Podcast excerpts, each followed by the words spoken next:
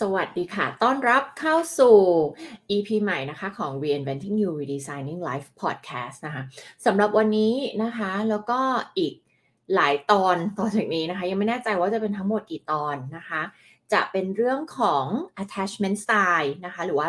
รูปแบบความผูกพันทางอารมณ์นะคะซึ่งเป็น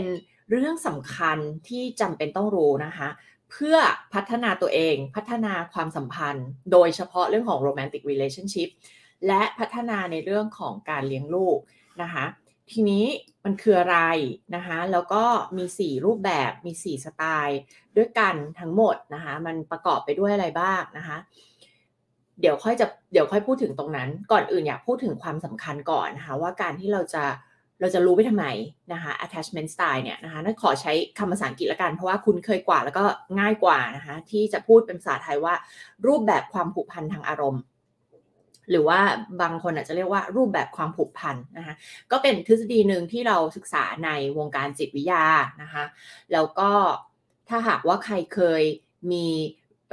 ทำมีจ้าง relationship coach หรือว่าเคยมี therapist หรือว่า family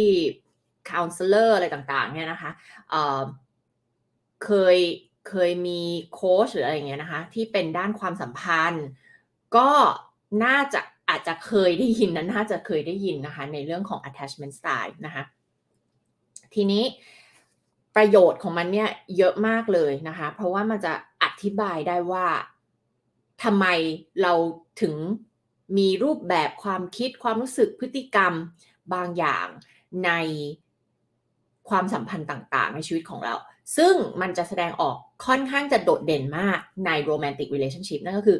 ความสัมพันธ์ ที่เป็นเชิงความรักนะคะแบบเพศอะไรก็ตามเนี่ยนะคะแต่เป็นความรักนะคะความรักแบบแบบหนุ่มสาวอะไรเงี้ยนะคะแบบโรแมนติกนะคะก็ attachment theory นะคะจะอธิบายเป็นทฤษฎีที่มีมาตั้งแต่ช่วงแบบเริ่มต้นมาเลยตั้งแต่ช่วงปีคศ1950นะคะแล้วก็ถูกพัฒนามา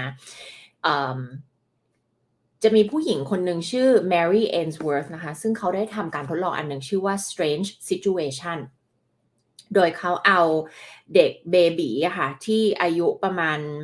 เอ่อเท่าไหร่อะระหว่างอายุ 9 ถึง 18 เดือนนะคะ มาทำการทดลอง โดยเล่าแบบโดยไม่ต้องไปลงรายละเอียดไม่งั้นจะยาวเนี่ยนะคะ ก็คือเขาเขาเอาแม่แล้วก็เด็กเนี่ยที่อายุ 9ถึง18 เดือนเนี่ยนะคะ มาอยู่ในห้องที่ทำการทดลองเนี่ยเป็นห้อง แล้วก็มีของเล่นมีอะไรวางอยู่เนี่ยนะคะ แล้วก็มีผู้ร่วมทำการทดลองอีกหนึ่งท่าน ก็เป็นเหมือนคนแปลกหน้านะนะคะ เป็นคนแปลกหน้าสำหรับสำหรับเด็กคนนี้นะคะ ทีเนี้ยรู้สึกว่าเขาจะทำการทดลองกับเด็กทั้งหมดร้อยคนมั้งนะคะ ทั้งหมดร้อยคนนะคะ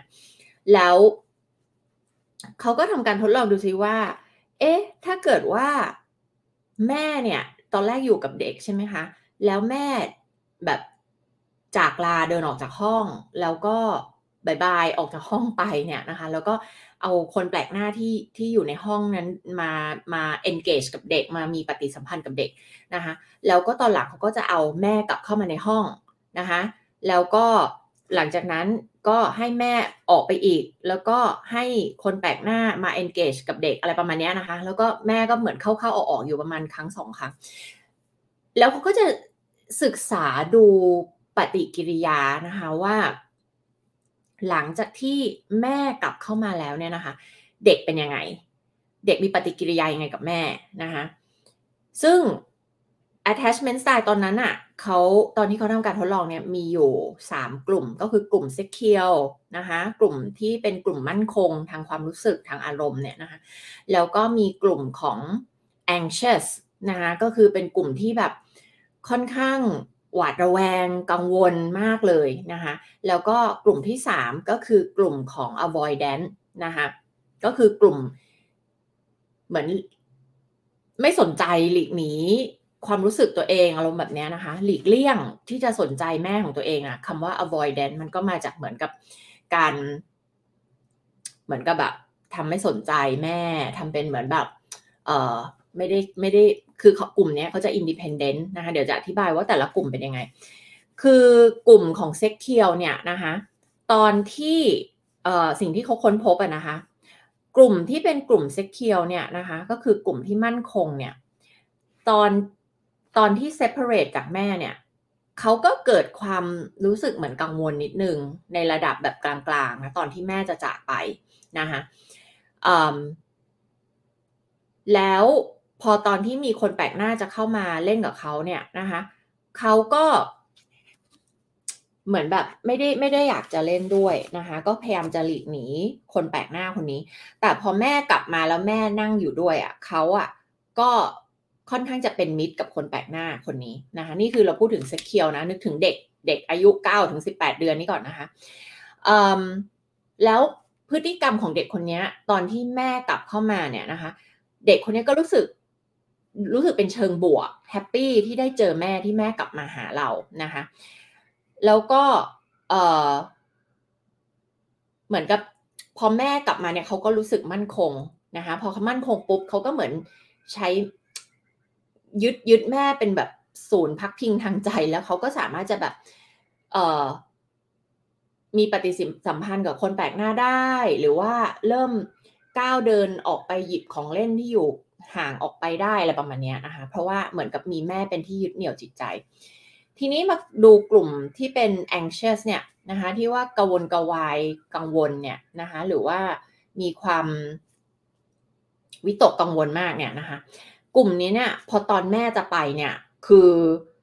รู้สึกเหมือนเครียดกังวลหนักเลยอะนะคะ เกิดเกิดความแบบไม่โอเคนะคะ ในระดับที่ intense เลยนะคะ ก็คือเยอะนะคะ แล้วพอคนแปลกหน้าคนนี้พยายามจะเข้ามาเล่นกับเขาอะค่ะ เขาก็แสดงความกลัวอย่างมากนะคะ ต่อคนแปลกหน้านี้นะคะ แล้วพอแม่กลับเข้ามาเนี่ยนะคะ เด็กเนี่ยเมื่อเมื่อแม่เข้ามาหาแล้วแบบแม่กลับมาแล้วเนี่ยนะคะเเด็กคนนี้จะเหมือนกับคล้าย ๆ เหมือนแบบต่อต้านแม่หน่อยๆนะคะ ทั้งทั้งที่จริง ๆ อาจจะแบบอยากกอดแม่ อาจจะมีการแบบยอมให้แม่กอดหรือว่าอะไรด้วยแต่ว่ามันมีความแบบต่อต้านนิดนึงนึกออกไหมคะเหมือนอารมณ์ว่าแบบ ไปไหนมาอะไรอย่างเงี้ยนึกออกไหมคะแล้วก็จะมีการแบบมันผักผักออกไปอะไรเงี้ย ทั้งทั้งที่จริงๆแบบเหมือนก็อยากจะให้แม่มาเข้ามามากอดมาเจอเราอะไรเงี้ยนะคะข้อสังเกตอื่นๆ เกี่ยวกับกลุ่มนี้ก็คือเขาพบว่าเด็กเนี่ยร้องไห้มากกว่านะคะเอ่อแล้วก็คือร้องไห้มากกว่ากลุ่มอื่น อีกสองกลุ่มนะตอนนั้นเขายังไม่มีกลุ่มที่สี่นะร้องไห้มากกว่ากลุ่มอื่นๆ แล้วก็เอ่อ ตอนที่เหมือนกับให้เดินหรือคลานออกไปเล่นอะไรต่างๆ เขาก็แบบไม่ไปเลย ไม่ออกไปสำรวจก็คือเหมือนแบบ ไม่กล้าออกไปนึกออกไหมฮะต้องบอกว่าสิ่งแวดล้อมที่เขาทำการทดลองมาเป็นห้องอะค่ะแล้วมันก็จะมีแบบนู่นนี่นั่นวางอยู่ในห้อง ดูซิว่าเด็กทำยังไง เด็กแบบ เดินไปหยิบตุ๊กตาหมีมาเล่นไหมเดินมีของเล่นวางอยู่ตรงนั้นเขาเดินออกไปไหมเขาคลานออกไปไหมอะไรเงี้ยนะคะ เพื่อจะดูซิว่าเด็กมีความมั่นคงทางจิตใจที่จะแบบ ออกห่างจากตัวแม่ไปไหมอะไรเงี้ยนะคะ ส่วนกลุ่มที่สามที่เป็นกลุ่ม avoidance คือหลีกหนีหลีกเลี่ยงเนี่ยนะคะ กลุ่มเนี้ยตอนที่แม่จากไปอะค่ะ ออกไปจากห้อง กลุ่มนี้เฉยๆเลย ก็คือแบบไม่สนไม่ไม่สนใจอะไรเลยนะคะ ไม่มีสัญญาณบ่งชี้ว่าจะไม่โอเคหรือแบบอะไรเลยก็คือนิ่งเลยอย่างเงี้ยนะคะเมื่อคนแปลกหน้าเข้ามาเหมือนมีปฏิสัมพันธ์ด้วยนะคะ เด็กคนนี้ก็โอเคนะคะโอเคกับคนแปลกหน้านี้แล้วก็เล่นเหมือนไม่มีอะไรเกิดขึ้นเลยเหมือนเป็นเรื่องปกติ ประมาณว่าเป็นคนแปลกหน้าหรือแม่ ฉันก็ทรีตเหมือนกันอะไรแบบนี้นะคะแล้วก็ตอนที่พอแม่กลับมาเด็กเด็กคนนี้ก็แบบเหมือนไม่สนใจอะ่ะเหมือนแบบเหมือนแม่กลับมาแล้วไงอะไรเงี้ยคือไม่ได้สนใจนี่ออกไหมคะแบบโชว์แบบความสนใจน้อยมากเนี้ยค่ะ เมื่อเมื่อแม่กลับมานะคะ แล้วก็ข้อสังเกตเกี่ยวกับกลุ่มนี้ก็คือว่าไม่ว่าจะเป็นแม่หรือว่าจะเป็นคนแปลกหน้าเนี่ยก็เหมือนกับเหมือนเหมือนความรู้สึกที่เขามีเนี่ยมันมันพอๆกันมันเหมือนกันเลยอะค่ะ มันมันไม่ได้ต่างกันนะคะ ไม่ว่าจะเป็นผู้ใหญ่คนนี้ที่เป็นคนแปลกหน้าหรือว่าจะเป็นแม่เนี่ย ก็เหมือนจะแบบเขาก็จะรู้สึกคล้ายๆกัน รู้สึกไม่ได้ต่าง รู้สึกว่า เออ ก็คนไหนก็ได้อะไรแบบนี้นะคะ ซึ่งกลุ่มนี้คือกลุ่มหลีกเลี่ยงหลีกหนีนะคะ ซึ่ง เดี๋ยวมาดูกันว่าแล้วพฤติกรรมเด็กเนี่ยที่ว่าหนึ่งถึงสองขวบหรือเก้าถึงสิบแปดเดือนเนี่ยนะคะ เมื่อโตมาแล้วมามีโรแมนติก relationship มันก็เป็นแบบรูปแบบคล้ายกันเลยอะค่ะนะคะจากตอนเป็นเด็กจะโตมาเป็นผู้ใหญ่นะคะซึ่ง attachment style เนี่ยนะคะมันมาจากการเลี้ยงดูนะคะจะไม่เหมือนกับพวกเรื่องของ personality type อะไรต่างๆเนาะ enneagram MBTI ที่เราพูดถึงบ่อยๆ ที่อันนั้นมันเกิดมาเป็นเลย มันมากับ DNA เราเลยมันมาแบบเกิดมาคุณก็เป็น type นั้นเลยนะคะแต่ attachment style เนี่ยมันเกิดมาจากการเลี้ยงดูของ caregiver หลักของเด็กนั่นก็คืออาจจะเป็นแม่ อาจจะเป็นพ่ออาจจะเป็นอะไรอย่างเงี้ยนะคะ เป็นคนดูแลเราที่เป็นหลักเลยอะนะคะ ซึ่งเด็กเนี่ยจะเริ่มฟอร์มไอ้รูปแบบความผูกพันทางด้านอารมณ์อันเนี้ยนะคะ จากในช่วงวัยเด็กเนี่ยนั่งตั้งแต่เป็นเบบีเป็นทารกนี่แหละนะคะแล้วมันก็เหมือนติดกลายเป็นเทมเพลตกลายเป็นบลูพรินท์พิมพ์เขียวอะค่ะ ให้กับเขาไปจนโตเลยนะคะ นะคะซึ่งเดี๋ยวมาฟังกันว่าแต่ละรูปแบบเป็นยังไงแล้วมันก็จะ make sense ว่าเออ ก็ตอนเป็นเด็กก็ก็เป็นรูปแบบประมาณนี้โชว์ออกมาให้เห็นแล้วอะนะคะ ว่าเขามีปฏิกิริยาแบบนี้เขาทำแบบนี้อะไรเงี้ย แล้วรูปแบบของเมื่อสักครู่นี้ตอนที่บางคนฟังเรื่องของ avoidance กลุ่ม avoidance คือกลุ่มหลีกหนีเนี่ย บางคนฟังแล้วอาจจะรู้สึกว่า โอ้ เด็ก เด็กคนนี้เออน่าจะน่าจะโอเค น่าจะดีนี่ เพราะว่าไม่กลัวคนแปลกหน้า อะแล้วก็แม่จากไปก็โอเคไม่เป็นไร น่าจะเป็นการบ่งชี้ถึงเป็นเด็กที่แบบมั่นคงทางจิตใจหรือเปล่าพอแม่ไปก็เฉยๆคนแปลกหน้ามาคุยก็โอเคอะไรเงี้ย แต่เราต้องนึกดูดีๆค่ะว่านี่คือเด็กอายุ9ถึง18 เดือนเองนะคะ เพราะฉะนั้นเด็กกลุ่มนี้จริง ๆ โดย ถ้าเขา secure แล้วก็มีการ สร้างความผูกพันทางอารมณ์เกิดขึ้นกับคนที่เป็น caregiver หลักก็คือแม่ของตัวเองเนี่ยนะคะการที่แม่เดินออกไปจากห้องเนี่ย ควรจะสนใจหน่อยไหมอะไรเงี้ยถูกน่าจะมีการแบบว่าร้องไห้หรือการแบบรู้สึกไม่โอเค หรือกังวลอะไรบางอย่างถูกไหมคะเพราะว่ากำลังพรากจากจาก caregiver หลัก ไปเลยก็คือแม่ของตัวเองเนี่ยนะคะ แล้วกลับมาก็น่าจะมีทรายของความดีใจหรืออะไรบ้างถูกไหมคะแต่ว่ากลับไม่มีเลยคือเฉยๆเลย อันนี้มันก็เลยเป็นการแสดงให้เห็นว่ากลุ่ม avoidance คือเหมือนกับเขาไม่ได้เกิดการผูกพันทางอารมณ์กับแม่เท่าที่ควรนึกออกไหมคะนะคะ ทีนี้เดี๋ยวในตอนนี้เราจะพูดถึงเรื่องของ secure attachment ก่อนนะคะจากวัยเด็กสู่การเป็นผู้ใหญ่เนี่ยนะคะ แล้วมันส่งผล ต่อเรื่องต่างๆยังไงบ้างนะคะเขาบอกว่าตอนช่วงที่เขาเคยทำการทดลองเนี่ยเขาบอกว่าประมาณสองในสามเนี่ยเป็นเด็กกลุ่มนั้นอะที่ทำการทดลองเนี่ยเป็นกลุ่ม secure นะคะ แต่ว่าจริงๆ research ใหม่ๆ ก็ออกมา proof ว่าจริง ๆ แล้วไม่ถึงหรอกนะคะแล้วก็ถ้าเราฟัง ตัวเลขตอนนี้จริง ๆ เราคงไม่มีวันรู้นะว่าตัวเลขจริงมันคือเท่าไหร่แต่ว่าก็จะมีตัวเลขที่คุยกันประมาณแบบ 50%น่าจะเป็นกลุ่ม secure อะไรเงี้ยนะคะถ้ามุมของนิดาดาก็มองว่า 50%หรือน้อยกว่านะคะสำหรับนานะจากประสบการณ์ที่ทำงานกับคนมานะคิดว่ามันไม่ใช่ห้าสิบเปอร์เซ็นหรือมากกว่าแน่นอน ถ้าถ้าถ้าไม่ใช่ห้าสิบก็คือน้อยกว่าห้าสิบนะคะนะคิดว่า น่าจะเป็นส่วนน้อยด้วยซ้ำนะคะ อาจจะไม่ใช่ไม่ใช่มันไม่ใช่ส่วนใหญ่ ๆ ไม่ใช่ majority แน่นอน แต่น่าจะเป็น minority มากกว่านะคะ ที่เป็นกลุ่ม secure ทีเนี้ยกลุ่ม secure เป็นยังไงล่ะ มีลักษณะอะที่แสดงออกอะในตอนที่เป็นผู้ใหญ่ยังไงบ้างนะคะเเดี๋ยวนะจะต้องอธิบายเป็นขั้นเป็นตอนไปมันจะมีรายละเอียดเยอะนิดนึงนะคะ กลุ่มคนที่ secure นะคะเป็นกลุ่ม secure เนี่ยกลุ่มที่มั่นคงเนี่ยนะคะเขาจะรู้สึกปลอดภัยในความสัมพันธ์นะคะปลอดภัยในความสัมพันธ์ ซึ่งในความสัมพันธ์ต่างๆ เลยนะมีกับเพื่อนด้วยกับอะไรด้วยนะคะ แต่ว่าเรามักจะพูดถึงเรื่องของ romantic relationship เพราะว่า romantic relationship เป็นอะไรที่น่ากลัวที่สุดแล้วถูกไหมคะว่ามันเป็นอะไรที่แบบว่า เวลาที่เราถูกรีเจ็คมันก็เหมือนแบบกลับมาที่ตัวเราเลยไงนึกออกไหมอย่างเรื่องงานอะ ในเรื่องงานมันก็เกี่ยวนะคะ เรื่อง attachment style เนี่ยมันก็ส่งผลต่อเรื่องงานเหมือนกัน แต่ว่าเวลาในบริบทของงานเนี่ย เวลาที่เรารู้สึกแบบ ไม่มั่นคงหรืออะไร ก็ตามทางความรู้สึกบางทีเราแบบอ้าวก็ทำงานให้เก่งขึ้นสิขยันขึ้นสิอะไรเงี้ยเรายังรู้สึกว่ามันมีสิ่งบางสิ่งที่เราสามารถทำได้ เพื่อให้เรารู้สึกมั่นคงปลอดภัยนะคะ ในในความสัมพันธ์ต่างๆ ในที่ทำงานหรืออะไรเงี้ยนะคะ แต่ในบริบทของความรักที่เป็นแบบ romantic relationship อะมันคือเหมือนแบบ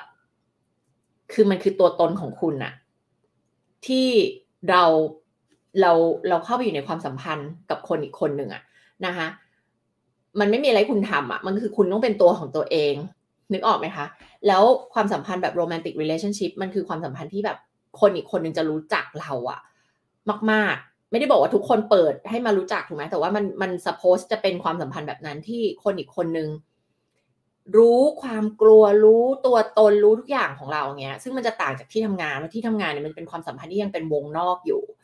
เพราะฉะนั้นคนที่ทำงานจะไม่ได้รู้จักตัวจริง ๆ ของเรา ทั้งหมดจะรู้จักแค่มุมของเราในการทำงานเก่ง เป็นคนแบบแสดงออกต่อหน้าคนในที่ทำงานเราก็จะเป็นแบบหนึ่งแล้วก็กับคนที่บ้านคนวงในคนในครอบครัวหรือว่าแฟนเรามันก็จะเป็นมันก็จะลึกเข้ามาอีกแบบอีกระดับหนึ่งแล้วถูกไหมคะนะคะ ทีเนี้ยคนที่เป็นกลุ่มของ secure attachment style เนี่ยนะคะ กลุ่มนี้เขาก็จะรู้สึกปลอดภัย in general เลยโดยรวมๆนะคะ ในความสัมพันธ์แต่โอเคน่าจะบอกแล้วน่าจะเน้นย้ำมาทางในด้านของ romantic relationship เวลาที่เขาได้ทำความรู้จักกับคนใหม่ ๆนะคะ ไม่ว่าจะไปเป็นการเดทหรือว่าเข้าไปอยู่ใน committed relationship คือความสัมพันธ์ที่มีการตกลงว่าเราครบกันแล้วเนี่ยนะคะ แบบแน่นอนจริงจังแล้วเนี่ยนะคะ เขาก็จะรู้สึกโดยรวมรู้สึกปลอดภัยในความสัมพันธ์นั้น รู้รู้สึกไว้ใจคนรักของตัวเองนะคะ แล้วก็นี่คือคำว่า secure ที่แบบว่าปลอดมันคือรู้สึกมั่นคงอ่านะไม่ใช้คำว่าปลอดภัยแต่ว่า มันคือความมั่นคงนะคะรู้สึกมั่นคง เหมือนนึกอย่างนี้ เวลาเราจะอธิบายคำว่า secure กับ insecure เนี่ย นึกถึงว่าเรายืนอยู่บนพื้น เนี่ยบนพื้นเนี่ยพื้นที่เรายืนอยู่เนี่ยนะคะ เวลาที่เรารู้สึก secure มันก็คือเรารู้สึกว่าพื้นมันมั่นคง เรายืนอยู่แล้วเราก็มั่นใจว่าเราจะไม่ตกลงไปอะ่ะนึกออกไหมคะแบบเออเราจะเราจะปลอดภัยเมื่อเรายืนอยู่บนพื้นอันนี้ แต่ insecure ก็คือรู้สึกไม่มั่นคงเนี่ย มันคือยังไง มันคือแบบความรู้สึกที่อันนี้นะอุปมาอุปไมยมันคือความรู้สึกเหมือนแบบ ไม่แน่ใจว่าพื้นอันเนี้ยมันจะปลอดภัยมั่นคงไหมเนี่ย อยู่ดีๆ มันจะแตกแล้วเราจะร่วงลงไปหรือเปล่านึกออกไหมคะ และนั่นน่ะคือความรู้สึกนะคะ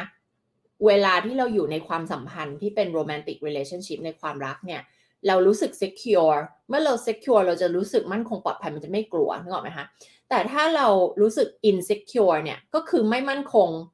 ไม่มั่นคง เราก็จะมีความกลัว แต่ทีนี้ความกลัวเนี้ยมันแสดงออกหลายแบบนะคะและนั่นก็เลยเป็นที่มาว่าทำไมในสี่รูปแบบความผูกพันทางอารมณ์เนี่ยสี่ attachment style ประกอบไปด้วย 1 คือ secure attachment style คือมั่นคง และอีก 3 style นี้จะเป็นแบบ insecure นะคะแต่ว่าจะแตกต่างกันนะคะคนที่อยู่ใน secure คนที่เป็น secure attachment style จะรู้สึกปลอดภัยนะคะแล้วก็สามารถที่จะ identify แบบสิ่งที่เป็นความรู้สึกความต้องการของตัวเองในความสัมพันธ์นั้นๆ แล้วพูดออกไปได้สื่อสารให้คนอีกคนรับรู้ได้นะคะ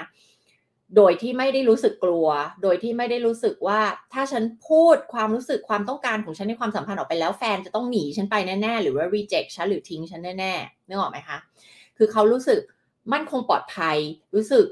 ไว้ใจว่าเขาสามารถพูดออกไปได้นะคะ แล้วก็พูดออกไปเป็นเรื่องปกติธรรมชาติของเขาเลยสามารถสื่อสารออกไปได้ แต่ก่อนจะสื่อสารก็คือรู้ด้วยนะ รู้ว่าโอเค เวลานี้ฉันโอเค ฉันไม่โอเค ฉันต้องการอะไร แล้วก็สามารถที่จะ ที่จะร้องขอหรือว่าสื่อสารออกไปให้แฟนของตัวเองเนี่ยให้คู่รักของตัวเองเนี่ยรู้ได้นะคะนอกจากนี้ลักษณะอีกอย่างหนึ่งของคนที่เป็นกลุ่ม secure attachment style เนี่ยเขาก็จะค่อนข้างเรียกว่าตอบสนองนะคะอย่างเหมาะสมเวลาที่เกิดเหตุการณ์ต่างๆ ในความสัมพันธ์ ก็คือไม่ได้ตีโพยตีพายหรือว่าแพนิคเกินเหตุ หรือว่าแสดงออกแบบextreme มากๆนะคะเวลาที่เกิด แบบแฟนทำให้เสียใจหรือผิดหวังหรืออะไรอย่างเงี้ยนึกออกไหมคะจะไม่ได้เกิดอาการ panic ก็คือจะแบบรู้เพราะว่าอะไร เพราะว่ากลับไปที่คำเดิมว่า secure ก็คือยังรู้สึกมั่นคงปลอดภัยอยู่ไงคะนึกออกไหมคะนะคะอืม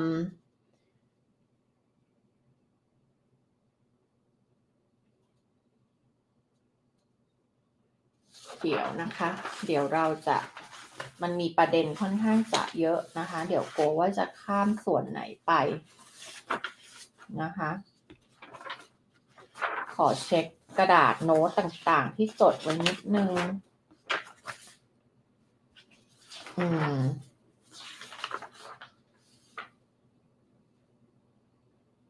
อืมนะคะ นอกจากนี้อะค่ะ เอ่อ ลักษณะอื่นๆนะคะ ก็คือจะเป็นคนที่ยืดหยุ่นนะนี่กลุ่ม secure นะ secure secure attachment style จะเป็นกลุ่มคนที่มีความยืดหยุ่น แล้วก็ปรับตัวในการแก้ปัญหา หมายถึงว่าเวลาที่คือไม่ได้ rigid อะไม่ได้แบบว่าตายตัวแบบแฟนต้องเป็นอย่างนี้แฟนต้องทำอย่างนี้แฟนต้องพูดอย่างนี้ ฉันถึงจะรู้สึกดีอะไรเงี้ยคือมันมีความยืดหยุ่นในความสัมพันธ์นั้นนะคะ เช่นอย่างถ้ากลุ่ม insecure สมมติสมมตินะ แฟนเลื่อนนัด เกิดอะไรขึ้น เหมือนแบบแพนิคแบบเกิดอะไรขึ้นมันคืออะไร หรือว่าส่งข้อความไปแล้วเขาไม่อ่านหรือเขาไม่อ่านหลายชั่วโมงก็เกิดแพนิคขึ้นมาถูกไหมแต่กลุ่ม secure เนี่ยคือเขาจะมีความยืดหยุ่นหมายถึงว่าเอ่อยืดยืดหยุ่นในที่นี้หมายถึงยืดหยุ่นทางความคิดในการรับรู้เหตุการณ์หรือเรื่องราวต่าง ๆ ด้วยถูกไหมคะอ่าอย่างเช่น ส่งข้อความไปแล้วเขาไม่อ่านจะไม่เกิดการแพนิคแต่จะมีความแบบ เออ ก็เขาติดงานอยู่หรือเปล่าอะไรเงี้ยนึกออกไหมคะ แล้วก็แบบไม่ได้ overreact เวลาที่มันเกิดสิ่งต่างๆนะคะ แล้วก็รวมทั้ง approach ของเขาในการแก้ปัญหาในความสัมพันธ์ด้วยเนี่ย ก็จะมีความยืดหยุ่น จะไม่ใช่แบบใช้วิธีนี้ต้องวิธีนี้วิธีเดียวอะไรเงี้ย เช่น ถ้าถ้าแฟนไม่โทรมาทุกวันวันนี้ลืมโทรมา ฉันจะโทรไปแบบ ไปแบบว่าทวงเลยทำไมไม่โทรมา อะไรเงี้ย หรือว่าแฟนจะแบบ เลื่อนนัดไม่ได้หรือผิดนัดไม่ได้มันทำให้ฉันรู้สึกไม่โอเค อะไรอันนั้นมันจะเป็นอะไรที่ rigid ถูกไหมมันคือเหมือนอ่าค่อนข้างตายตัวนะคะแต่กลุ่มที่ secure เนี่ยเขาจะมีความยืดหยุ่น flexible นะคะในการรับมือมือกับเรื่องต่างๆเรื่องราวต่างๆ flexible ทางความคิด แล้วก็ flexible ในวิธีการที่เขาจะใช้แก้ปัญหาด้วยนะคะ โดยรวมแล้วก็คือกลุ่มเนี้ยเขาก็จะเป็นกลุ่มคนที่เขารู้รู้สึกปลอดภัย รู้สึกโอเค ในความสัมพันธ์ต่างๆ แล้วก็ไม่กลัวที่จะเข้าไปอยู่ในความสัมพันธ์ใหม่ ๆ ศึกษาคนใหม่ ๆ อะไรเงี้ยนะคะ เพราะว่าอย่างที่บอกคือความรู้สึกมาจากภายในคือรู้สึกมั่นคงนึกออกไหมคะรู้สึกมั่นคงปลอดภัยนะคะ ทีเนี้ย ลักษณะอื่นๆของคนกลุ่มนี้ก็จะมีความเสมอต้นเสมอปลายนะคะแปลว่าอะเคยเป็นยังไงในความสัมพันธ์เขาก็จะแบบมีความเสมอต้นเสมอปลายนะคะ แล้วก็เอ่อไม่ใช่แบบว่า เดี๋ยวมาเดี๋ยวไปเดี๋ยวมาเดี๋ยวหายอะไรเงี้ยนึกออกไหมคะซึ่งอันนั้นเดี๋ยวเราจะจะเห็นในพฤติกรรมของคน attachment style กลุ่มอื่นนะคะ ลักษณะอื่นของกลุ่ม secure attachment style นอกจากจะมีความแบบเสมอต้นเสมอปลายแล้วเนี่ย ก็จะมีลักษณะของการที่ตอบสนองได้ดี ต่อคนทั้งคู่รักแฟนตัวเองเพื่อน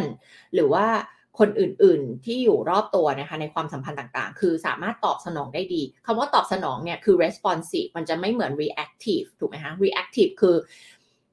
คนทำมาแบบนี้เราตอบกลับไป เราโต้กลับไปเราต่อต้านหรืออะไรแบบนี้นะคะ อ่า แต่อันเนี้ยจะเป็นการ response คือการตอบกลับไปแบบใช้คำพูดรูปแบบลักษณะการแสดงออกทางด้านอารมณ์ที่เหมาะสมนะคะที่เหมาะสมนะคะแล้วก็เป็นคนที่สนใจใส่ใจและเข้าใจความรู้สึกของคนอื่นนะคะแล้วก็ให้การสนับสนุน support คนอื่นอะไรเงี้ยนะคะแล้วก็โดยรวมอะคือเขารู้สึกมั่นคงปลอดภัยในความสัมพันธ์ต่างๆนะคะ ทีนี้ ต้องบอกว่า attachment style นอกจากเนื่องจากว่ามันไม่ใช่ type บุคลิกภาพเนาะมันไม่ใช่สิ่งที่ติดตัวเรามาตั้งแต่กำเนิด แต่ว่ามันเป็นสิ่งที่เกิดจากการเลี้ยงดูของพ่อแม่เราหรือแม่เราหรือคนที่เป็น caregiver หลักของเราเนี่ยนะคะดังนั้นมันสามารถที่จะเปลี่ยนได้นะคะ มันสามารถที่จะเปลี่ยนได้ หลายคนจะรู้สึกแบบตื่นเต้นเวลาที่พูดว่ามันสามารถที่จะเปลี่ยนได้ เพราะว่า กับบางอย่างเช่นเรื่องของไทป์อย่างเงี้ยนะคะ คนก็จะบอกว่าอ๋อมันเปลี่ยนไม่ได้หรอมันติดตัวมาตั้งแต่กำเนิดมันเป็นไทป์นี้เลยใช่ไหมอะไรเงี้ย ซึ่งนันไม่ได้บอกว่ามันเปลี่ยนไม่ได้ มันตัวไทป์หลักเรามันก็จะเป็นอย่างนั้น แต่ว่าเรายืดหยุ่นตัวเองได้ แปลว่าเราไปไปใช้ลักษณะของพฤติกรรมของไทป์อื่นมาฝึกได้ให้เรามีความเป็นแบบนั้นได้ แต่ว่าโดยธรรมชาติมันเหมือน เหมือนคุณเกิดมาเขียนมือซ้าย คุณจะ เปลี่ยนไปเป็นคนถนัดมือขวาอย่างเงี้ยมันเป็นไปไม่ได้ถูกไหมคะแต่ถามว่าคุณฝึกเขียนมือขวาได้ไหมได้ แต่คุณไปถามทุกคนที่เขียนมือซ้ายแล้วแบบถูกพ่อแม่บังคับให้เขียนมือขวาสินะเขาจะยังทำสิ่งต่างๆ อย่างอื่นนะด้วยมือซ้ายอยู่ เพราะว่าเขาถนัดมือซ้ายนะคะอันนั้นแหละคือสิ่งที่นาบอกว่ามันไม่สามารถเปลี่ยนได้ แต่คุณยืดหยุ่นไปใช้มือขวาเขียนแล้วฝึกจนใช้มือขวาเก่งได้ไหมได้นะคะแต่คุณก็หลีกหนีความจริงไม่ได้ว่าจริงๆคุณเกิดมาถนัดซ้าย นะคะอันนี้ก็เปรียบเทียบกับเรื่องของไทป์บุคลิกภาพนะคะแต่ attachment style เป็นสิ่งที่สามารถเปลี่ยนได้นะคะโดยที่แน่นอนแหละทุกคนที่เป็น insecure style นะคะก็ต้องอยากเปลี่ยนมาเป็น secure style ถูกไหมคะซึ่งมันก็จะมีวิธีการนะคะว่าจะต้องทำยังไงบ้างถึงจะถ้าวันนี้เราเป็น insecure style แล้วเราจะเปลี่ยนมาเป็น attachment style นะคะโดยจุดเริ่มต้นก็ต้องมาจากการเริ่มทำความเข้าใจ เรื่องของ attachment theory ก่อนแล้วก็ 4 attachment style นี้ก่อนนะคะคือต้องรู้ตัวก่อน อันนี้คือจุดเริ่มต้นนะคะเนื่องจากว่าบ้านเราไม่ค่อยสอนเรื่องจิตวิทยา ไม่ค่อยได้อยู่กับเรื่องพวกนี้มากนะคะ แต่นิดาเชื่อว่าในช่วง 5 ปีหลังมาเนี้ยเรื่องการพัฒนาตัวเองมันเป็นเทรนที่แบบมาแรง แล้วก็คนไทยเริ่มมี awareness กับเรื่องพวกนี้เห็นได้จากพวกเทรนของหนังสือขายดีเนี่ยก็เป็นเริ่มเป็นหนังสือจิตวิทยาแล้วถูกไหมคะเพราะฉะนั้นเนี่ย เดี๋ยวเชื่อว่าเรื่องเหล่านี้นะคะ คนไทยก็จะสามารถพัฒนาได้ดีขึ้นนะคะ แต่มันไม่ใช่อยู่ดีๆ จะพัฒนานะมันมันใช้การทุ่มเทจากตัวเราอะเยอะนะคะในการที่จะต้องหาความรู้ความเข้าแล้วก็เกิดความเข้าใจที่ถูกเกี่ยวกับเรื่องพวกนี้แล้วก็ต้องเกิด awareness ด้วยอันนี้คือที่สิ่งที่ยากที่สุดเลยเพราะว่าการยอมรับความจริงอะนะอย่างเช่นการจะยอมรับว่าอ๋อเราเป็น insecure style เนี่ยบางทีมันก็ไม่ได้ง่ายนะคะ เพราะว่า เรามีแนวโน้มที่อยากจะรู้สึกว่าเราเพอร์เฟกถูกไหมคะแต่ถ้าเราไม่ยอมรับมันก็ไม่เกิดประโยชน์อะไรอยู่ดีอะค่ะ มันก็ต้องยอมรับก่อนแล้วเราถึงจะสามารถที่จะไปทำการเปลี่ยนแปลงพัฒนาให้มันดีขึ้นถูกไหมคะทีนี้คนส่วนใหญ่ก็จะบอกจริงว่าอยู่ดีๆ มาเล่าเรื่อง attachment style ไม่มีใครอยากรู้หรอก ถ้าไม่ใช่คนที่แบบสนใจเรื่องจิตวิทยาจริง ๆ หรือว่าทำงานด้านนี้ถูกไหมคะ ส่วนใหญ่คนอยากจะมาศึกษาเรื่องนี้ต่อเมื่อเริ่มเห็นปัญหาของตัวเองในความสัมพันธ์ละนะคะหนึ่งคือรู้สึกไม่มีความสุขในความสัมพันธ์นะคะเกิดปัญหาอะไรเยอะแยะในความสัมพันธ์ กับอันที่สองนะคะอันนี้คือจากที่น่าทำงานกับลูกค้ามาด้านนี้เนี่ยโค้ชลูกค้าด้านความสัมพันธ์ด้านคู่ชีวิตอะไรต่างๆเนี่ยอันที่สองคือเขาจะเริ่มเห็นว่า เอ๊ะ ทำไมฉันดึงดูดคนประเภทเดิมๆเข้ามาทุกทีเลยเหมือนเรื่องเก่าเล่าใหม่อะนึกออกไหมคะเออเลิกกับคนนี้ไปแล้ว คนใหม่มา เหมือนจะดีเหมือนจะต่าง แต่สุดท้ายแล้วเหมือนเดิมเลย รูปแบบเดิมเลย คนเดิมเปลี่ยนหน้าใหม่แต่ว่าแบบเป็นคนประเภทคล้ายๆเดิม มันเหมือนเป็นวงจรมันเป็นแพทเทิร์นอะไรบางอย่าง จนแบบ เอ๊ะ สามคนสี่คนห้าคนหกคนทำไมคล้ายๆ กันคล้าย ๆ กันจนเริ่มสังเกตว่า มันมีตัวหารร่วมกันในความสัมพันธ์ต่าง ๆ เหล่านี้คือใครคือตัวเราเองนึกออกไหมคะ หรือที่ในภาษาอังกฤษเราเรียกว่า common denominator ก็คือในในทุกความสัมพันธ์เนี่ยมีอะไรล่ะที่เป็นตัวแปรร่วมกันนะคะก็คือคุณถูกไหมนะคะ ดังนั้นแล้วแล้วก็จะคนก็จะเริ่มสังเกตว่า เอ๊ะทำไมมันคล้ายๆคล้ายๆคล้ายๆ เอ๊ะมันเกี่ยวอะไรกับเราหรือเปล่านั่นแหละนะคะ แล้วก็เริ่มมาหา พอเริ่มมีอ่ามาหาโค้ชมีโค้ชมีผู้เชี่ยวชาญอาจจะเป็น therapist หรืออะไรก็แล้วแต่เนี่ย ก็เลยได้มาทำความรู้จักกับทฤษฎีนี้ก็คือ attachment style นะแต่ว่าลูกค้านะทุกคนที่ได้มารู้จักกับเรื่องนี้ก็เหมือนกับที่ได้รู้จักเรื่อง enneagram เอ่ย MBTI เอยแล้วก็อีกหลากหลายทฤษฎีที่ จะได้เรียนรู้จากนิดาเวลาที่โค้ชกับนิดา หรือว่า mentor กับนิดาเนี่ยนะคะ คือเขาก็จะรู้สึก Amazing กับพวกทฤษฎีพวกนี้แล้วก็ความรู้สิ่งเหล่านี้ว่าแบบทำไมเราไม่รู้ตั้งนานแล้วอะคือถ้าเรารู้ตั้งนานแล้ว เราก็ไม่ต้องซัฟเฟอร์มา ในเจ็ดความสัมพันธ์นี้ คือถ้าเรารู้ตั้งแต่แรกถูกไหมเราก็จะรู้ตัวแล้วเราก็จะแก้ไขมันมาได้ตั้งนานแล้วอะทำไมเราเพิ่งมารู้ อันนี้แบบยี่สิบปีให้หลังอะไรเงี้ยนึกออกไหมคะเพราะฉะนั้นนะคะออยากย้ำถึงความสำคัญนะคะของการเรียนรู้เรื่องพวกนี้นะคะโดยเฉพาะในการที่คุณจะมีลูก อันนี้สำคัญมาก ราะเมื่อกี้ก็ยกตัวอย่างให้เห็นละอันนี้ตอนนี้ยังมาไม่ถึงจุดที่จะเห็นถึงความผลลัพธ์ที่มันเกิดเวลาที่เราเป็น insecure style แล้วนั้นมันส่งผลยังไงต่อความสัมพันธ์ของเรา ในเชิงของความรักแล้วก็การที่เราจะส่งต่อสิ่งเหล่านั้นให้กับลูกด้วยนะคะ เพราะว่าการที่เรามี insecure attachment style ตัวเราอะค่ะ เราก็จะส่งต่อสไตล์มีแนวโน้มอย่างสูงที่เราจะส่งสไตล์เดิมอะค่ะให้กับลูกของเรา นะคะ เพราะฉะนั้นอะถ้าใครฟังอยู่แล้วแบบ ตัวเราหรือเรารู้จักใครญาติพี่น้องเพื่อนฝูงอะไรของเราที่เรารู้จักเนี่ยนะคะ คนที่ทำงานหรือใครก็แล้วแต่เนี่ย แล้วเราฟังแล้วแบบ เอ๊ะ นี่แหละ มันฟังดูเป็นเรื่องราวของ insecure attachment style นะนะคะก็รีบแนะนำเขาเลยให้เขามาฟังเรื่องนี้นะคะ อันนี้มันเป็นส่วนหนึ่งในเทรนนิ่งของนิดาที่นาใช้สอนทั้ง parenting course คือการเลี้ยงลูกนะคะแล้วก็ relationship course ต่างๆ เนี่ยสิ่งหนึ่งที่ต้องสอนเลยก็คือเรื่องของ attachment style นะคะแล้วอันนี้ก็อยากที่จะเอามาไว้ใน podcast แล้วก็ในไลฟ์เนี่ยเพื่อให้คนได้รู้จักกันเยอะๆนะคะแล้วก็สามารถที่จะเอาไปทำความเข้าใจตัวเอง แล้วก็ใช้ประโยชน์ได้นะคะแล้วทำให้เราได้เข้าใจอะว่าสิ่งที่เราเป็นเนี่ยอ๋อมันมีที่ไปที่มาแบบนี้นี่เองนะคะ แต่ขอบอกว่าไม่ใช่เพื่อให้ไปรู้สึกผิดในฐานะพ่อแม่ผู้ตายแล้วฉันเลี้ยงลูกให้เป็น insecure attachment style ไปแล้วอะไรเงี้ย หรือไม่ใช่เพื่อคนที่เป็นลูกจะไปโทษพ่อแม่ไม่ใช่นะคะ คือจริง ๆ แล้วเราต้องเข้าใจก่อนว่า ณตอนนั้นพ่อแม่ทำดีที่สุดแล้วนะคะ ด้วยสิ่งที่เขามีด้วยความรู้ด้วยตัวตนด้วยอะไรต่างๆ ที่เขามีนะคะเขาทำดีที่สุดละแต่ณวันนี้เป็นโอกาสที่ดีที่เราได้มาเรียนรู้เรื่องนี้ เพื่อที่เราจะได้เปลี่ยน นะคะแล้วถ้าวันนี้เราสังเกตลูกของเราไม่ว่าเขาจะอายุเท่าไหร่นะคะมันยังไม่สายเกินไปที่จะเปลี่ยนนะคะแล้วก็เราเองก็ต้องเปลี่ยนตัวเองด้วยถูกไหมถ้าเราเป็น insecure attachment style นะคะทีนี้อันนี้คือห้าห้าลักษณะห้าสัญญาณอะพูดผิดห้าสัญญาณนะคะของการที่จะบอกว่าเออ คุณไม่เคยได้ฟอร์ม a secure attachment style นี้ขึ้นมานะคะก็คือไม่เคยได้มีการสร้างความผูกพันทางอารมณ์อันเนี้ยกับ main caregiver คือ caregiver คนที่ดูแลเราเป็นหลักเนี่ยนะคะมันไม่เคยถูกสร้างขึ้นนะคะไอความ secure secure ความมั่นคงตรงเนี้ยทางจิตใจเนี่ยมันไม่เคยถูกสร้างขึ้นนะคะอันที่หนึ่งสัญญาณอันที่หนึ่งก็คือว่าคุณมีความรู้สึกยากลำบากใจ ยากลำบากอะ difficulty อะมันเป็นเหมือนความยากอะเวลาที่คุณจะความยากเนี่ยคือยากในการ identify ว่าตัวเองรู้สึกยังไงอยู่ตอนนี้นะคะก็คือเหมือนคนที่ไม่รู้สึกไม่รู้ว่าตัวเองรู้สึกยังไงนะคะแบบเช่น โกรธเศร้าเสียใจอะไรต่างๆ ก็คือไม่รู้ตัว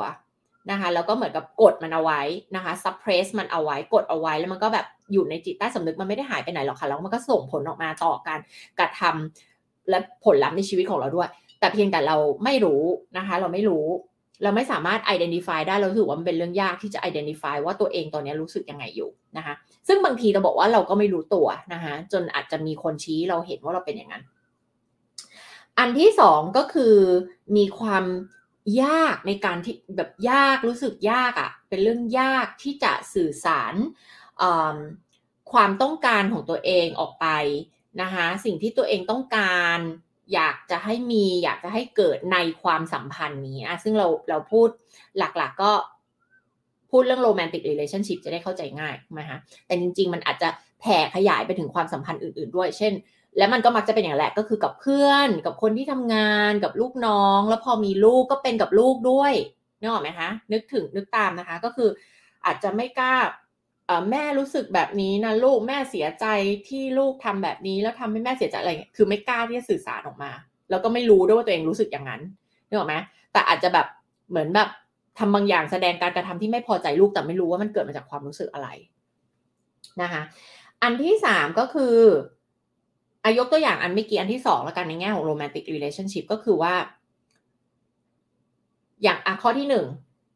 รู้สึกยากในการ identify ว่าตัวเองรู้สึกยังไง เช่นตัวเองอยู่ในความสัมพันธ์แล้วไม่ happy แต่ก็ไม่รู้ตัว โกรธ แฟน รู้สึกไม่พอใจ รู้สึกอะไรน้อยใจ รู้สึกเสียใจบางบางอย่าง แล้วก็แบบ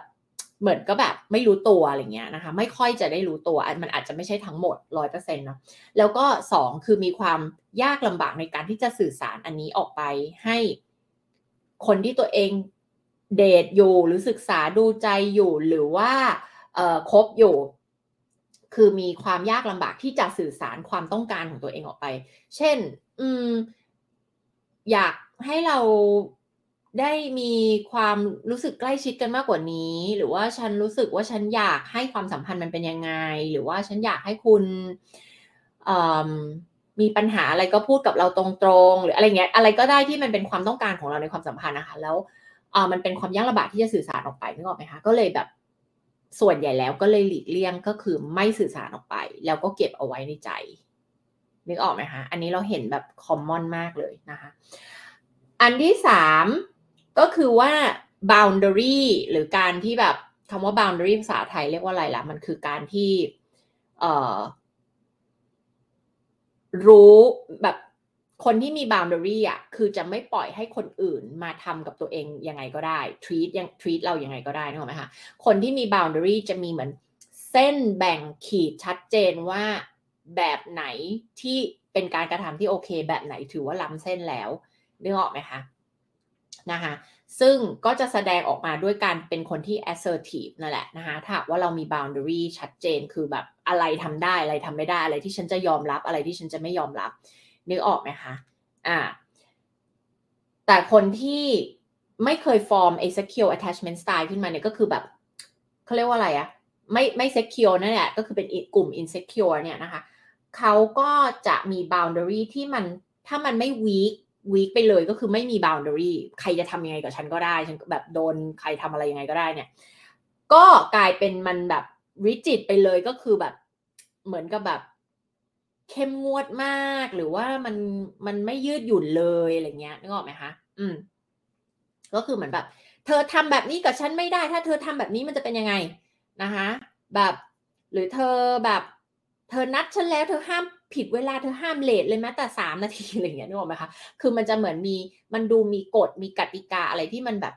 มันมันมันริจิตมันไม่ยืดหยุ่น นะคะมันเหมือนกับตายตัวมากเกินไป หรือไม่ก็กลายเป็นมันวีคไปเลยก็คือเป็นไม่มีบาวเดอรี่เลยนะคะไม่มีไม่มีกฎกติกาใด ๆ ไม่มีว่าแบบไหนเรียกว่าล้ำเส้น คือทรีตฉันยังไงก็ได้นะคะแล้วก็อันที่สี่ก็คือมีอารมณ์ที่มันค่อนข้างเหวี่ยงกว้างอะค่ะเหมือนแบบนาทีหนึ่งอารมณ์แบบนี้แล้วอีกนาทีหนึ่งถัดมาคือแบบไปอีกอารมณ์หนึ่งเลยอะไรแบบเนี้ยนะคะ มีการแบบแปร เปลี่ยนของอารมณ์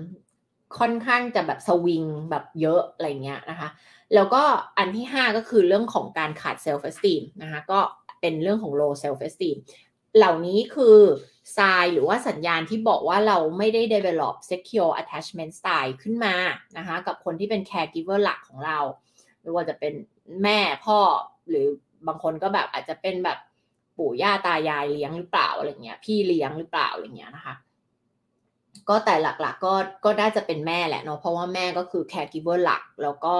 แบบแบบให้นมแม่อะไรแบบเนี้ยนึกออกไหมคะนะคะก็ก็คงเป็นธรรมชาติที่แบบพอแม่คลอดออกมาก็น่าจะเป็นแม่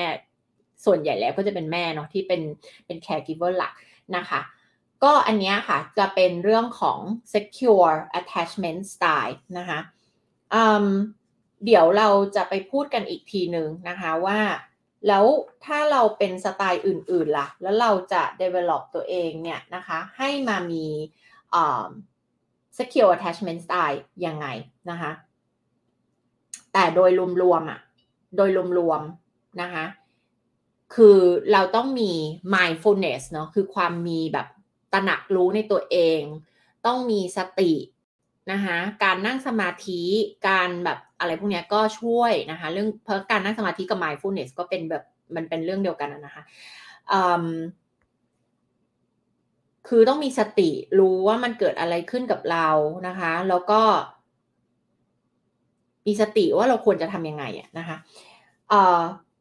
เราต้องรู้ให้ทันความคิดของตัวเอง ความต้องการของตัวเองในความสัมพันธ์นี้นะคะว่าเวลานี้เนี่ย เรา เรารู้สึกยังไง เรามีความต้องการอะไรนะคะ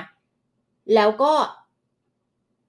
แทนที่เราจะ reject มันก็คือต่อต้านมันออกไป หรือบอกว่ามันไม่สำคัญหรือมันไม่ใช่ไม่ได้อะไร คือเราต้องเข้าใจก่อนว่าความต้องการของเราและความรู้สึกของเราอะ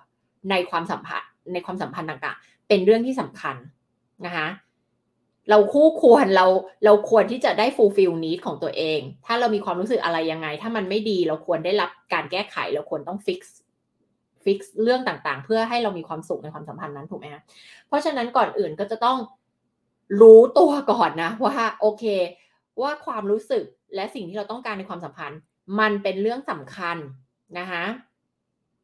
มันเป็นเรื่องสำคัญและส่งผลต่อความอยู่รอดของความสัมพันธ์นี้นะคะที่มันจะประสบความสำเร็จได้ และ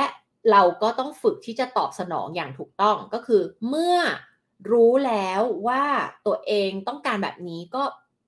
บอกคนรักของตัวเองนะคะไม่ใช่บอกแบบเวียง ไม่ใช่บอกแบบแบบไม่พอใจรอให้ระเบิดก่อนแล้วค่อยค่อยแบบระเบิดออกมาไม่ใช่ คือรู้แล้วก็แสดงออกอย่างเหมาะสมนะคะนี่มันจะเป็นเรื่องของเออเหมือนเรื่องของ EQ อะคือองค์ประกอบของ EQ มันจะมีเรื่องของความที่เราตระหนักรู้ในตัวเองในอารมณ์ของตัวเอง แล้วก็ regulate มันได้คือ self regulate คือจัดการกับอารมณ์ของตัวเองได้อย่างเหมาะสมถูกไหมคะ เพราะฉะนั้นรู้ตัวแต่แบบเหมือนโมโหอารวาสออกไปอย่างเงี้ย react ออกไปอย่างเงี้ย แบบทันทีเลยอะไรเงี้ยนะคะ หรือว่าแสดงออกแบบไม่เหมาะสมอะอันนั้นก็คืออันนั้นแสดงออกถึงเรื่องของเรื่องของ EQ ด้วยที่ต้องพัฒนานะคะ คือมันต้องเป็นการแสดงออกที่เหมาะสม แล้วก็ไม่ใช่มาด้วยแบบอารมณ์ก้าวร้าว อะไรอย่างนั้นไม่ใช่นะคะ แล้วก็ไม่ใช่อารมณ์แบบ passive aggressive ด้วยนะ ที่บอกว่ามันคือก้าวร้าวแบบไม่แสดงออกตรงๆ นะ แบบเหมือนประชดเหวี่ยงวีน แบบชักสีหน้าอันนี้ก็ไม่ใช่ด้วยเช่นกันนะคะ คือเมื่อเราจะใช้ secure คือมันจะแสดงออกไปอย่างเหมาะสม อย่างผู้ที่มี emotional intelligence ที่ดีอะนะคะก็คืออย่างเหมาะสมไม่ได้เหวี่ยงวีนใครไม่ได้ไปลงอารมณ์อะไรกับใครนะคะแสดงออกตรงๆและเหมาะสมนะคะ ซึ่งคำว่าเหมาะสมบางคนก็อาจจะแล้วเหมาะสมมันแปลว่าอะไรก็คือ อย่างผู้ที่แบบจิตใจสงบนิ่งอะนะคะ คือไม่ได้เหวี่ยงไม่ได้โมโห ไม่ได้โกรธอะนึกออกไหมคะไม่ได้ใช้อารมณ์อะนะคะแล้วก็อันที่สามก็คือมันจะมีเสียงในหัวถูกไหมที่แบบวิพากษ์วิจารณ์เราอยู่หรือนู่นนี่นั่นอะไรของเราเนี่ยนะคะ เราก็ต้องแทนที่ด้วยภาษาที่เรา support ตัวเองนะคะ support ตัวเอง ให้กำลังใจตัวเองเอ่อในเรื่องนี้ในเรื่องที่เราจะพัฒนาความสัมพันธ์ พัฒนาตัวเราเองรวมทั้งพัฒยเปลี่ยนในเรื่องของ attachment style ให้มันเป็น secure attachment style ด้วยนะคะแต่ก็ต้องอยู่บนพื้นฐานของความเป็นจริงนะคะแล้วก็ต้องเข้าใจความจริงอย่างหนึ่งว่า คนเราเราไม่ได้เป็นตอสของเราคือความคิดอะ ความคิดที่เกิดขึ้นในหัวเรา มันก็คือแค่ความคิด มันไม่ได้แปลว่าเราเป็นอย่างนั้นจริงๆนึกออกไหมคะเอออย่างเช่นเวลาที่เราเกิดความคิดฉันไม่ดีพอ ฉันไม่คู่ควร คือสิ่งเหล่านี้เป็นแค่ความคิดที่มันผุดขึ้นมาในความคิดของเราเฉยๆ มันมีที่ไปที่มาไหมมี จากการเลี้ยงดูจากอดีตจากประสบการณ์อะไรต่างๆ แต่มันใช่ตัวเราไหม ไม่ใช่นะคะมันใช่ความจริงไหม บางครั้งใช่บางครั้งไม่ใช่ถูกไหมคะ ราะฉะนั้นตอสเนี่ยมันไม่ได้ไม่ไม่ได้ไม่ใช่ตัวเรานะคะแยกออกจากกันตัวเราก็คือตัวเราความคิดของเราก็คือความคิดของเรานะคะโดยเทคนิคหนึ่งที่เราจะใช้อะก็คือแทนที่เราจะบอกว่า ฉันรู้สึกไม่มีค่า ฉันเป็นคนไม่มีค่าอะสมมุติเราจะแทนที่ด้วยอะไรเราจะพูดว่า ฉันมีความคิดว่าฉันไม่มีค่า ฉันมีความคิดว่าฉันไม่ดีพอ นึกไหมคะเพราะการใส่คำว่าฉันมีความคิดเข้าไปเนี่ย มันเป็นการทำให้เราเห็นแล้วว่า โอเคนี่ไม่ใช่ไม่ใช่จริง ๆ นะ ไม่ใช่แฟกต์นะ แต่ว่ามันเป็นความคิดที่ผุดขึ้นมาในหัวเรา เฉยๆในการที่เราบอกว่าฉันมีความคิดว่าอะมันคือการที่เราไม่ได้บอกว่าเราเป็นอย่างนั้นจริงๆนึกออกไหมคะนะคะ แล้วก็ อีกอย่างหนึ่งก็คือให้เราฝึกที่จะมี compassion กับตัวเราเองเนาะ ความรักความเมตตาให้กับตัวเอง แล้วก็คือหลายคนเวลาที่พยายามจะพัฒนาเรื่องพวกนี้ก็กดดันตัวเองมากนะคะแล้วก็แบบเมื่อไหร่จะดีขึ้นจะได้ความสัมพันธ์มันจะได้ดี แล้วมันจะได้อะไรอย่างนั้นอย่างนี้หรือว่าเออเนี่ยฉันเลี้ยงลูก ฉันก็อยากจะรีบแก้ตัวเองเยอะๆลูกจะได้แบบดีหรืออะไรก็ตามเนี่ยนะคะ ก็ต้องบอกว่าให้มีเมตตาจิตกับตัวเอง มีความรักให้กับตัวเอง มี compassion กับตัวเองนะคะ เพราะว่า เราก็เป็นแค่มนุษย์คนหนึ่งอะถูกไหมคะ อยู่ในเส้นทางเส้นทางหนึ่งของเรา เหมือนกับมนุษย์คนอื่นทุกๆคนนะคะ แล้วเมื่อเรามี compassion และมีเมตตาจิตให้กับตัวเองอะคะ่ะนั่นแหละคือคุณแจสำคัญที่จะทำให้เรามีเมตตาจิต มี compassion มีความรักให้กับคนอื่น คนอื่นๆ ทั้งในชีวิตคนที่เรารู้จักไม่รู้จักอะไรต่างๆ จริง ๆ คุณแจมันมาจากการที่เราต้องมี เมตตาจิตมี compassion ให้กับตัวเองก่อนนะคะอะอันนี้ก็จะเป็นเรื่องของ secure attachment style นะคะทีเนี้ยมันก็จะมีอีก 3 สไตล์ ซึ่งเดี๋ยวจะเกินถึงตอนนี้นะคะอีก 3 สไตล์นี้เป็น insecure attachment style นะคะการที่เขาแบ่งเป็น 4 อย่างเนี้ยนะคะ ถ้าเราลองไป Google ดู เราก็จะเห็นมันจะขึ้นมาเป็นเป็นเป็น4 quadrant นะคะ เป็น 4 กล่องนะคะ โดยเขาแบ่งจาก 2 แกนแกน x แกน y ก็คือ low anxiety high anxiety นะคะ ก็คือความกังวลกวาย กังวลอะไรเงี้ยนะคะ กับอีกแกนหนึ่งก็คือ low avoidance กับ high avoidance นะคือคือการหลีกเลี่ยงหลีกหนีปฏิเสธนะคะก็เลยแบ่งแล้วมันก็จะออกมาเป็นทั้งหมด 4 กล่องนะคะกล่องบนซ้ายก็จะเป็น secure attachment style นั่นก็คือ low anxiety แล้วก็ low avoidance นะคะ ก็คือ วิตกกังวลต่ำแล้วก็การหลีกหนีต่ำนะคะ ทีนี้มันก็จะมีอีกสามกล่องถูกไหมคะอะมันก็จะมีอีกสามกล่องนะคะ ซึ่งกล่องที่หนึ่งซ้ายเมื่อกี้พูดถึงไปแล้วก็คือ secure attachment style เนาะก็คือ low ทั้ง anxiety แล้วก็ low ทั้ง avoidance นะคะ ทีนี้กลุ่มที่เป็นกลุ่มที่สองล่ะ คือกลุ่มอะไรนะคะ กลุ่มที่สองก็คืออ่า anxious นะคะกลุ่มที่สองคือกลุ่ม anxious นะคะ anxious เนี่ยก็จะเป็นกลุ่มที่เอ่อเขาเรียกว่าอะไรอะ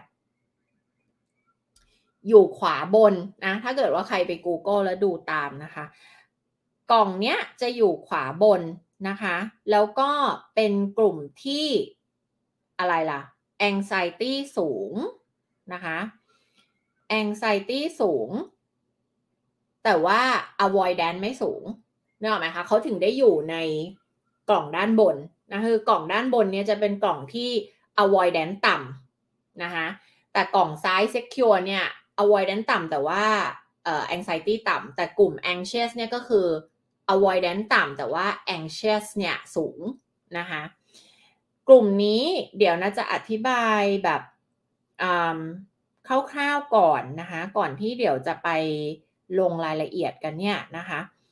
คร่าวๆเลยก็คือกลุ่มเนี้ย กลุ่มที่เป็น anxious เนี่ยนะคะเขาก็จะแบบค่อนข้างมีระบบการรับรู้ทางประสาทที่ค่อนข้างไวต่อความรู้สึกก็คือ sensitive เนาะแล้วก็มีอุปสรรคในการสื่อสารความต้องการของตัวเองออกมาตรง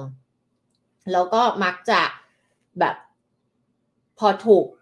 ทริกเกอร์หรือกระตุ้นอย่างเงี้ยค่ะ เช่นแบบว่าวิโทรไปแล้วแฟนไม่รับสายอะไรเงี้ยค่ะ ก็จะแบบเหมือนมีอาการที่แบบ react ออกมาอะไรเงี้ยนะคะ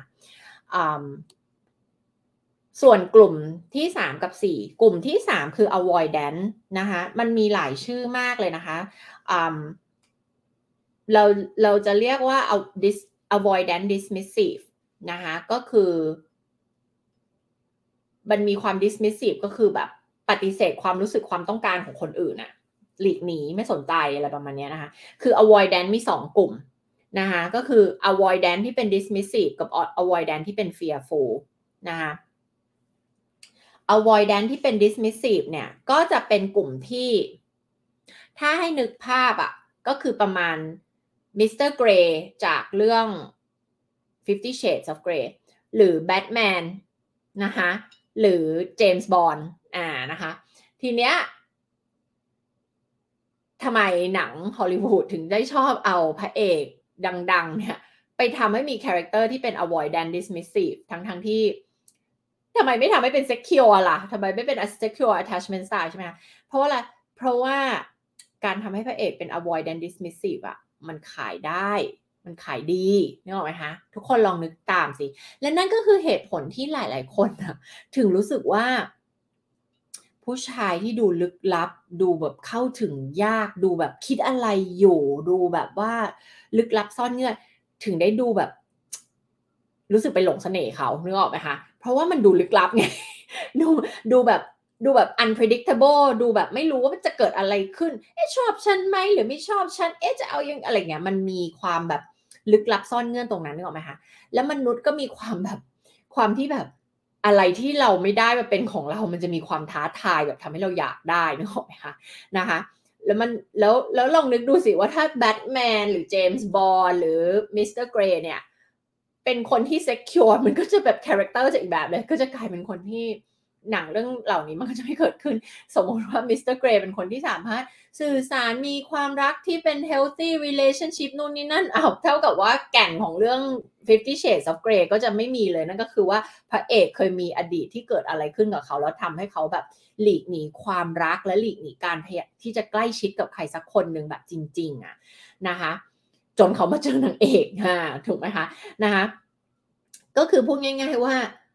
เอ่อที่พระเอกถูกวางให้มี attachment style แบบนี้นะคะ เพราะว่ามันเดินเรื่องได้สนุก มันทำให้ character มีความลึกลับอะไรเงี้ย แล้วมันเป็นสิ่งที่ขายได้ในวงการ entertainment นะคะ เรานึกถึงเราเป็นคนดูอะถ้าแบบ โอ๊ยพระเอกแบบไม่มีคือแบบทุกอย่างเรียบง่ายชีวิตความรักนู่นนี่นั่น เรื่องมันก็น่าเบื่อสิ มันก็เป็นหนังที่ไม่สนุกสิ ถูกไหมคะ นะคะ อ่า แล้วก็ กลุ่มที่ 4 ก็คือกลุ่มที่เรียกว่า avoidant fearful นะคะ หรือว่า disorganized นะคะมีอีกชื่อหนึ่ง ซึ่งกลุ่มนี้แหละคือกลุ่มที่เกิดขึ้นมาทีหลัง กลุ่มนี้มันเป็นเหมือนการผสมระหว่างกลุ่มที่ 2 กับ 3 ก็คือ anxious style บวก avoidant dismissive นะคะ ก็จะออกมาเป็นกลุ่ม disorganized จะมีลักษณะเหมือนคล้ายๆ 2 กลุ่มที่ 2 กลุ่มที่ 3 ผสมกันนะคะ ซึ่งเดี๋ยวจะไปลงรายละเอียดเพิ่มเติมนะคะใน ในตอนหน้าใน episode หน้านะคะ ก็อย่าลืมนะคะ ทุกคนต้องดูให้ครบทั้งหมดนะยังไม่แน่ใจนะคะว่ามันจะออกมาเป็นกี่ตอนนะคะ ในหัวข้อนี้นะคะ แล้วก็สำหรับใครที่มีคำถามหรือกำลังมีปัญหานะคะ ในเรื่องของความรักความสัมพันธ์ การเลี้ยงลูก ชีวิต อะไรเนี่ยเหล่านี้อะไรก็ได้นะคะ หรือว่าธุรกิจนะคะ ถ้าหากว่าทำ ทำธุรกิจนะคะ ก็สามารถส่งคำถามเข้ามาได้นะคะ เพราะว่าเราจะเอามาตอบคำถามนะคะในพอดแคสต์นะคะซึ่งถ้าเป็นเรื่องธุรกิจก็จะไปอยู่ใน The Expert Entrepreneur Podcast นะคะ แต่ถ้าเป็นเรื่องชีวิตความรัก การตัดสินใจเป้าหมาย self esteem ความมั่นใจนะคะการเลี้ยงลูกความรักความสัมพันธ์พูดไปแล้วหรือยังนะคะไม่ว่าจะเป็นแบบโสดหรือว่าเป็นคู่หรืออะไรก็ตามแล้วคุณเจออุปสรรคอะไรต่าง นะคะส่งเคสของคุณนะคะเล่าเรื่องราวมา ก็ไม่ได้ต้องลงรายละเอียดแบบปลีกย่อยทุกอย่างสามหน้ากระดาษขนาดนั้นนะคะ เอาแค่แบบคร่าวๆให้นาพอจะวิเคราะห์และเข้าใจได้ แล้วนะก็จะเอามาตอบคำถามหรือว่าให้คำปรึกษานะคะว่าควรจะทำยังไงบ้างนะคะในพอดแคสต์ทั้งสองรายการนะคะดังนั้นส่งมาได้เลยที่เพจโคชนิดานะคะทาง Facebook นะคะ หรือว่าจะเป็น Line แอดโคชนิดาก็ได้เช่นกันนะคะ ก็พิมพ์ส่งเรื่องราวต่างๆอะไรมานะคะ พร้อมกับคำถามนะคะ แล้วก็ระบุด้วยว่าต้องการอะไร เพราะว่าต้องบอกว่าบางคนนะมีอุปสรรคหรือมีปัญหา แต่ว่าบางทีถ้าส่งมาแล้วไม่บอกนะว่าต้องการอะไรนะจะไม่รู้ต้องการอะไรถูกไหมต้องการแก้ไข ต้องการออกออกจากความสัมพันธ์นี้ หรือต้องการตัดสินใจว่าจะออกหรือไม่ออกดีเห็นไหมว่าโจทย์มันไม่เหมือนกันเลยถูกไหมคะเพราะเพราะว่าถ้านอ่านมันจะไม่ได้ตั้งสมมติฐานว่าต้องการอะไร หรือไปคิดแทนว่าคนคนนี้ต้องการอะไร เพราะว่าคนเราต้องการไม่เหมือนกันถูกไหมคะอะก็ต้องบอกมาด้วยนะคะว่าต้องการอะไรนะคะ แล้วเดี๋ยวนาจะเอามาตอบในพอดแคสต์เพราะว่านารู้สึกว่ามันมันจะเป็นปัญหามันจะเป็นเป็นปัญหา มันจะเป็นประโยชน์มาก ต่อคนฟังนะคะ คนที่ได้ฟังอยู่ ถ้าไม่ได้เป็นคนฟังไม่ได้มีเรื่องราวหรือเคสคล้าย ๆ กันก็อาจจะรู้จักคนอื่นที่มีอุปสรรคคล้ายๆ กันแล้วอาจจะได้ไปช่วยคนอื่นได้อีกด้วยอะไรเงี้ยนะคะ ก็ อยากจะได้เคสจริง ๆ มานะคะ เพื่อที่จะมามาช่วยนะคะ ตอบคำถามแล้วก็ให้คำปรึกษาทางพอดแคสต์ด้วยนะคะ ก็สำหรับ EP นี้นะคะ ก็ จบขอจบประมาณนี้ก่อนนะคะ เดี๋ยวจะไปพูดถึง attachment style อื่น ๆ ใน episode หน้านะคะ ก็ติดตามกันด้วยค่ะ ขอบคุณค่ะ